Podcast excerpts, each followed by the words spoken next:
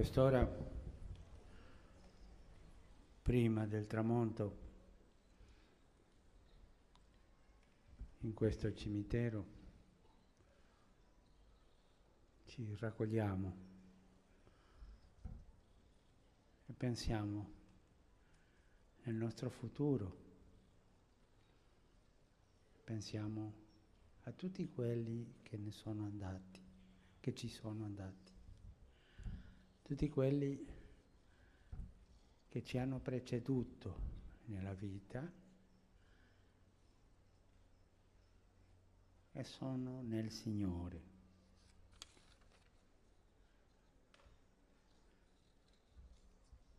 È tanto bella quella visione del cielo che abbiamo sentito nella prima lettura. Il Signore, Dio, la bellezza, la bontà, la verità, la tenerezza, l'amore pieno.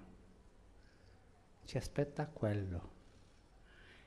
E quelli che ci hanno preceduti e hanno morto nel Signore sono là.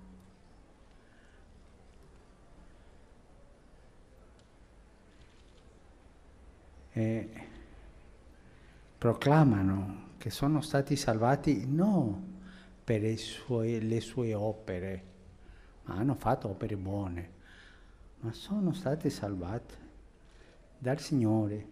La salvezza appartiene al nostro Dio che è seduto nel trono, e Lui è che ci salva, e Lui è che ci porta come un papà dalla mano alla fine della nostra vita, proprio in quel cielo dove sono i nostri antenati. Uno degli anziani fa una domanda: chi sono questi vestiti di bianco, questi giusti, questi santi che sono nel cielo? Sono quelli che vengono dalla grande tribolazione e hanno lavato le loro vesti rendendole candide nel sangue dell'agnello. Soltanto possiamo entrare nel cielo grazie al sangue dell'agnello, grazie al sangue di Cristo. È proprio il sangue di Cristo che ci ha giustificati, ci ha aperto le porte del cielo. E se oggi ricordiamo a questi fratelli e sorelle nostri che ci hanno preceduto nella vita e sono in cielo, è perché sono stati lavati per il sangue di Cristo. E quella è la nostra speranza. La speranza del sangue di Cristo, e questa speranza non delude.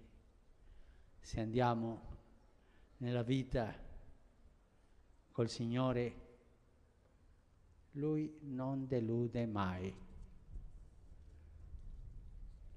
Lui non delude mai. Giovanni diceva ai suoi apostoli, ai suoi discepoli: vedete quale grande amore ci ha dato il Padre per essere chiamati figli di Dio. E lo siamo. Per questo il mondo non ci conosce. Siamo figli di Dio. Ma ciò che saremo non è stato ancora rivelato, di più.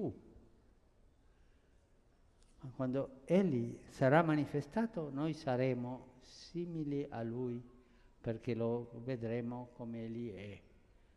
Vedere Dio, essere simile a Dio. E questa è la nostra speranza. E oggi, proprio nel giorno dei santi e prima del giorno dei morti, è necessario pensare un po' alla speranza. Questa speranza che ci accompagna nella vita, I primi cristiani dipingevano la speranza con un'ancora,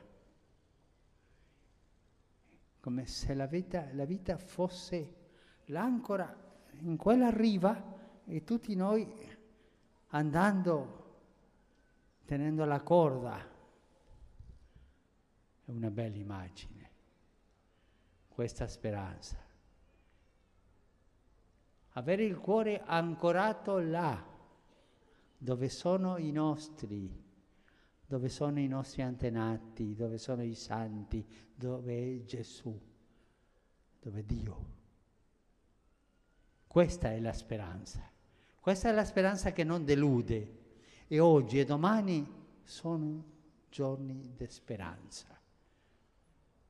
La speranza è un po' come il levito, che ti fa allargare l'anima. Ma ci sono momenti difficili nella vita, ma che con la speranza l'anima va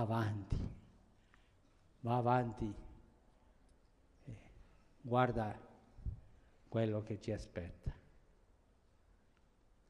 Oggi è un giorno di speranza. I nostri fratelli e sorelle sono nella presenza di Dio. Anche noi saremo lì per pura grazia del Signore se noi camminiamo sulla strada di Gesù.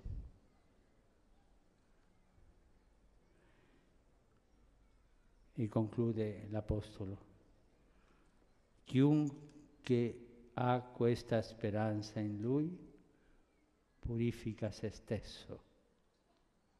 Anche la speranza ci purifica,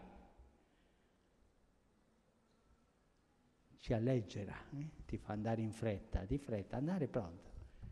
Questa purificazione è la speranza in Gesù Cristo. In questo pre-tramonto d'oggi, ognuno di noi può pensare al tramonto della sua vita. Ma come sarà il mio tramonto? Il mio, il tuo, il tuo, il tuo. Tutti noi avremo un tramonto, tutti. Lo guardo con speranza, lo guardo con quella gioia di essere ricevuto dal Signore, è quello cristiano. E questo ci dà pace. Oggi è un giorno di gioia, ma di una gioia serena, di una gioia tranquilla, della gioia della pace. Pensiamo al tramonto dei tanti fratelli e sorelle che ci hanno preceduti. Pensiamo al nostro tramonto quando verrà e pensiamo al nostro cuore e domandiamoci: dove è ancorato il mio cuore? E se non è ancorato bene, ancoramolo là, in quella riva, sapendo che la speranza non delude, perché il Signore Gesù non delude.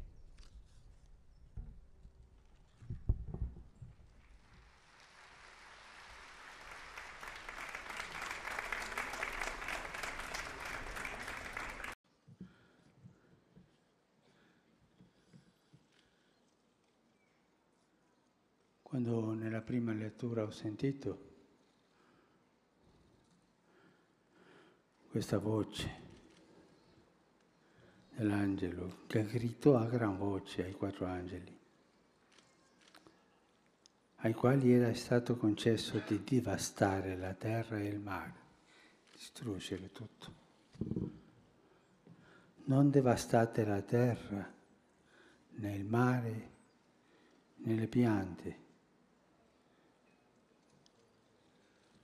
E a me è venuta in mente una frase che non è qui, ma è nel cuore di tutti noi.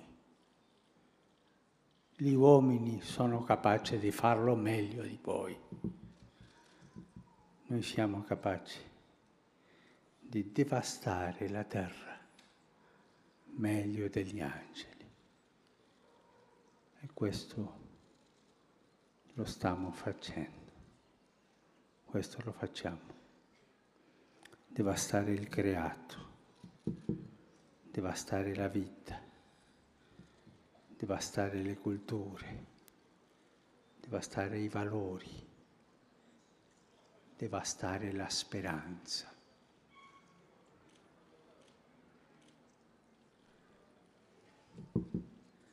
E quanto bisogno abbiamo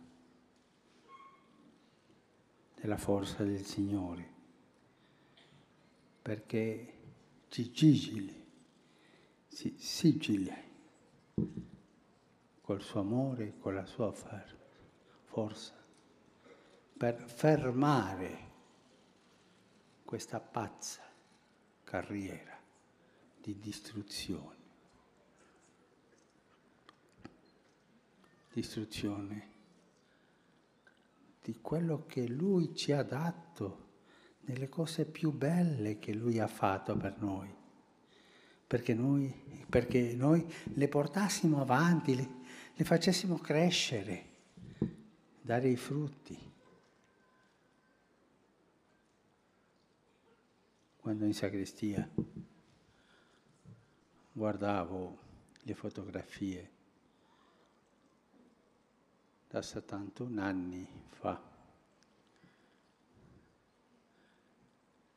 ho pensato, questo che è stato tanto grave, tanto doloroso, questo è niente in comparazione di quello che oggi accade. L'uomo si impadronisce di tutto, si crede Dio, si crede il Re. E le guerre che continuano, non precisamente a seminare grano di vita, a distruggere, ma è l'industria della distruzione. È un sistema anche di vita, che quando le cose non si possono sistemare, si scartano. Si scartano i bambini, si scartano gli anziani, si scartano i giovani, senza lavoro. Questa devastazione ha fatto questa cultura dello scarto, si scartano i popoli. Questa è la prima immagine che è venuta a me quando ho sentito questa lettura.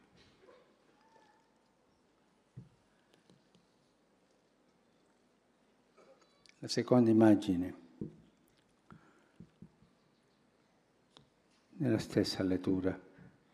Questa moltitudine immensa che nessuno poteva contare, di ogni nazione, tribù, popolo e lingua. I popoli, la gente. Adesso incomincia il freddo. Questi poveri che devono fuggire per salvare la vita delle sue case, dei suoi popoli, dei suoi villaggi, al deserto, e vivono in tende, sentono il freddo, senza medicine, affamati, perché il Dio uomo si è impadronito del creato e di tutto quello bello che Dio ha fatto per noi. Ma chi paga la festa? Loro, i piccoli, i poveri, quelli che da persona sono finite in scarto. E questo non è storia antica, succede oggi. ma patria lontano. Anche qui, tutte parti, succede oggi.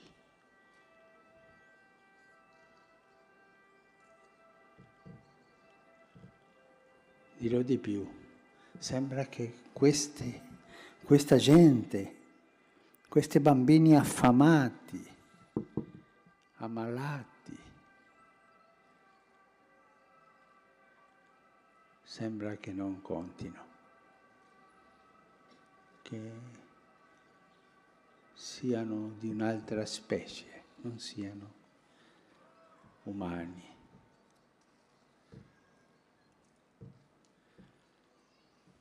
E questa moltitudine è davanti Dio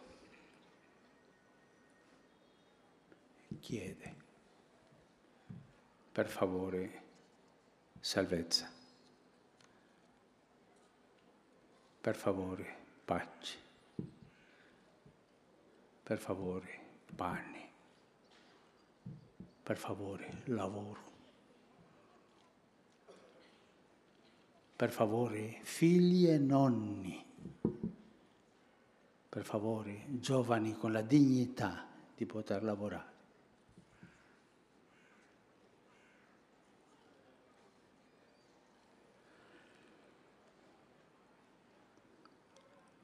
Ma i perseguitati fra loro, quelli che sono perseguitati per la fede.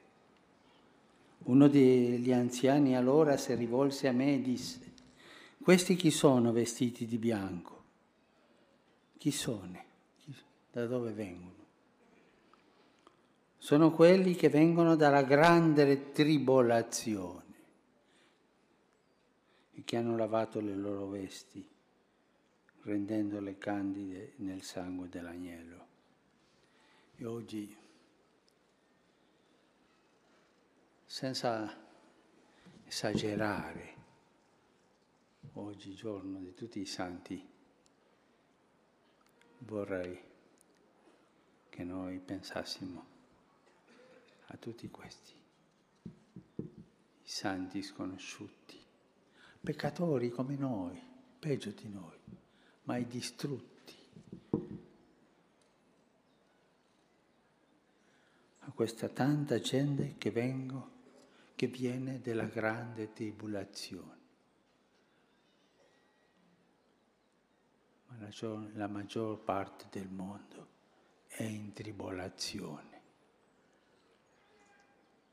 Il Signore santifica questo popolo, peccatore come noi, ma lo santifica con la tribolazione. E alla fine, la terza immagine, Dio. La prima la devastazione, la seconda le vittime, terzo Dio. Dio. Noi fin d'ora siamo figli di Dio, abbiamo sentito nella seconda lettura. Ma ciò che saremo non è stato ancora rivelato. Sappiamo però che quando Egli si sarà manifestato, noi saremo simili a Lui, perché lo vedremo come Egli è, cioè la speranza.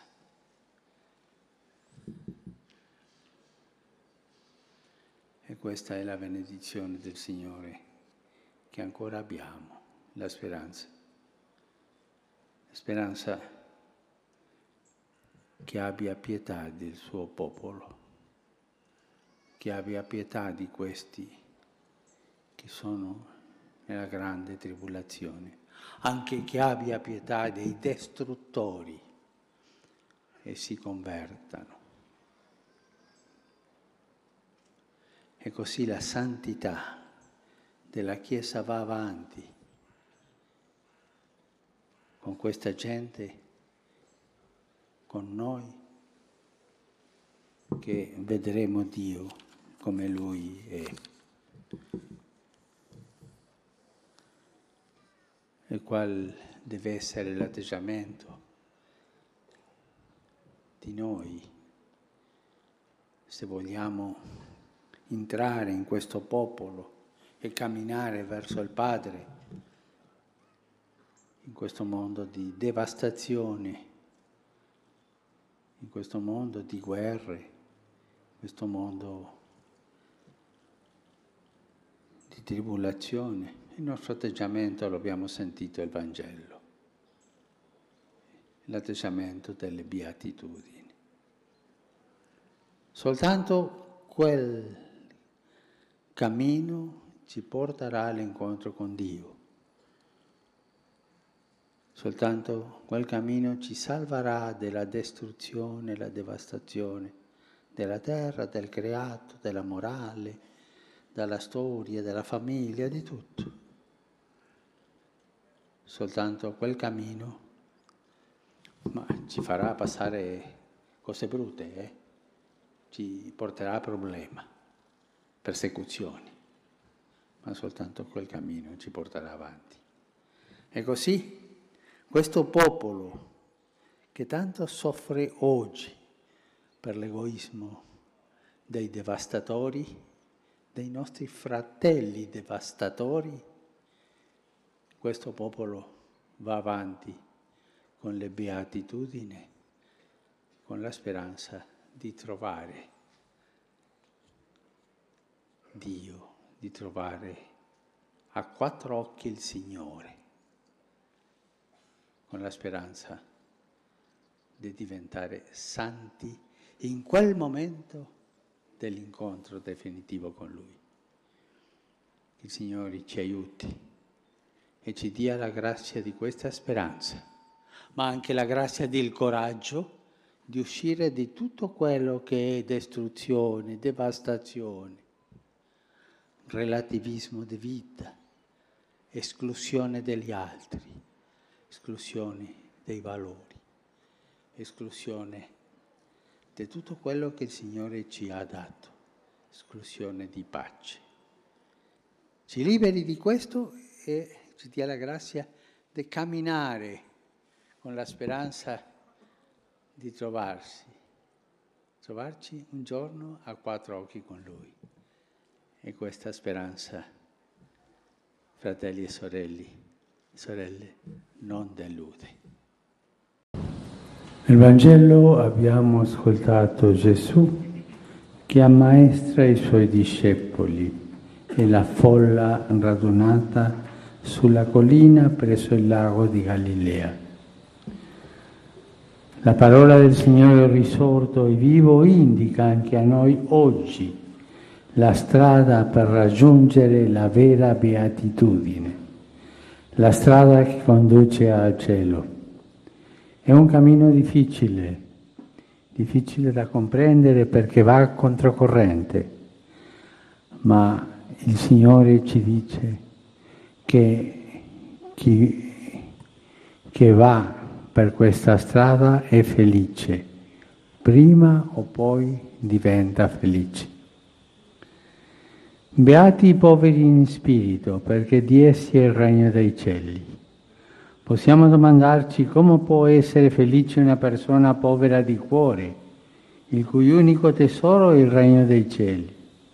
Ma la ragione è proprio questa, che avendo il cuore spogliato e libero da tante cose mondane, questa persona è attesa nel regno dei cieli. Beati quelli che sono nel pianto, perché saranno consolati.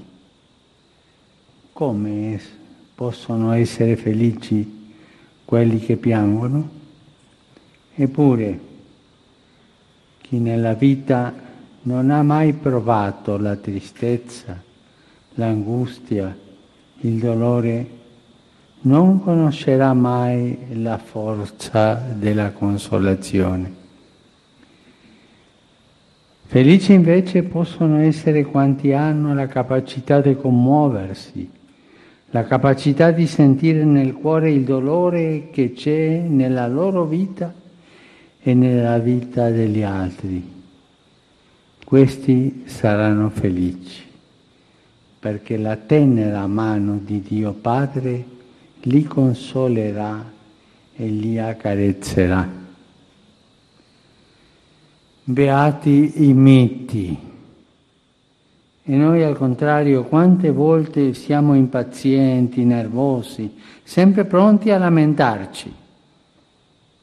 Verso gli altri abbiamo tante pretese, ma quando toccano noi reagiamo alzando la voce come se fossimo i padroni del mondo, mentre in realtà siamo tutti figli di Dio.